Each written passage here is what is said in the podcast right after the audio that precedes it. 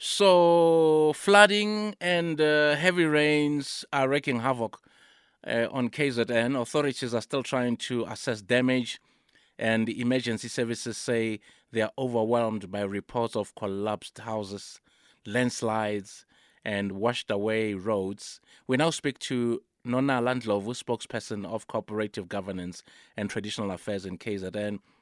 Good afternoon to you, Nonala. Good to have you on the show. Good afternoon, and good afternoon to the listeners as well. So, please confirm the number of fatalities and which areas the fatalities are from. We we at the moment we have um, a number of 45 Mm. that has been reported. The SAPS are, are busy doing the procedures to verify and confirm those figures. Mm.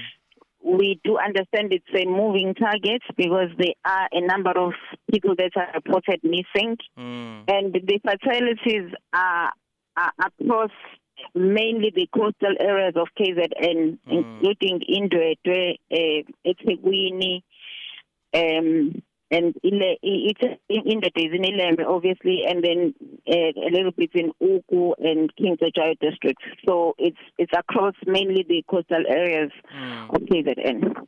And have you visited some of the affected families, and does the province have any relief measures in place? Well, the the the executive council led by the premier are, have have just started with the visits to Mm. to different areas. Yes. Um, part of it being the the the, the evacuation of of school kids and teachers who were trapped in a school Yes. in Emolweni, Mm. and uh, the uh, Honorable MEC for Kwakta has visited areas in in Phoenix. Uh, in Mawoti and and Uzuma Mm. and and U- Premier has gone to to the Georgedale area near Hammarsdale, and they are just visiting across across mainly eThekwini, where where the devastation is is is uh, is very large. Mm. And uh, and how much of the flooding can be attributed to the infrastructure and the stormwater drainage systems? Really, I I, I, w- I wouldn't.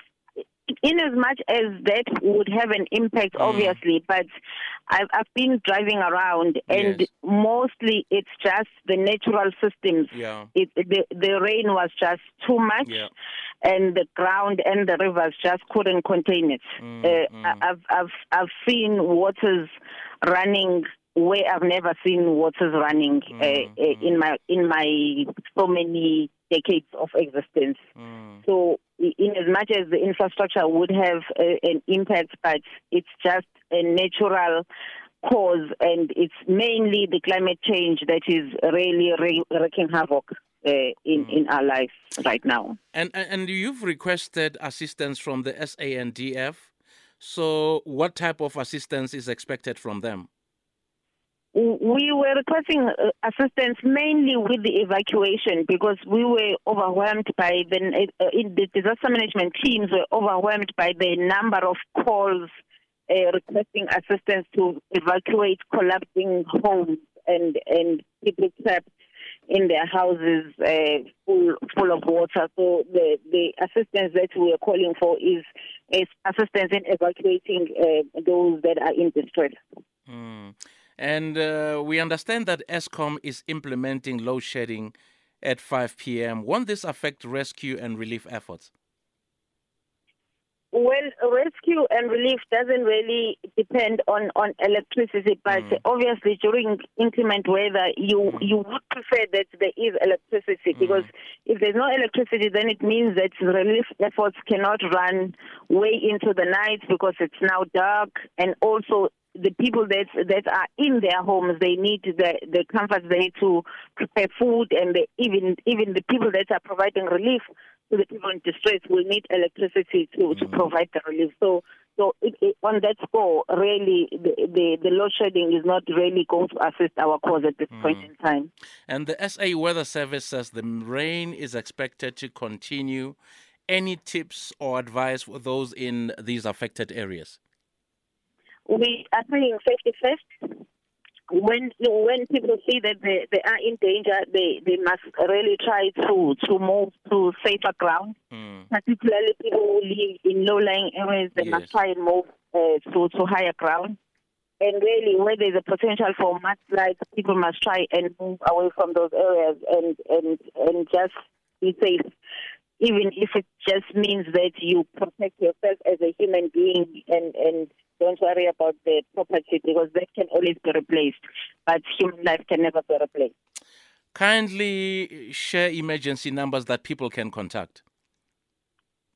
Uh, there's quite a few because it's it's not just one area that is affected, but yeah, I will I will share I will share it just now. yeah. Just getting to it. Okay. So yeah, we're chatting to. For Ugu district, Yep, the number is zero three nine yep. six eight two two four one two two four one four. Sorry. Yes. For uMgungundlovu, it's zero double three three four three Three four one three seven one nine. one seven one nine For eThekwini is zero three one three six one three six double one zero double zero. double zero For King. Cetshwayo is zero eight hundred Yep. triple one two five eight.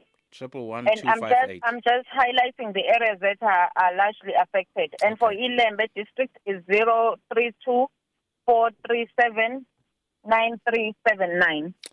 Nonala, thank you so much for chatting to us this afternoon. All the best moving forward. Thank you so much. Thank you. Uh, Nonala Ndlovu, the spokesperson of uh, corporate governance and traditional affairs in KZN. We're chatting about the flooding and heavy rains that are wreaking havoc in that part of the world. And uh, authorities are still trying to assess damage, and emergency services say they are overwhelmed by reports of collapsed houses.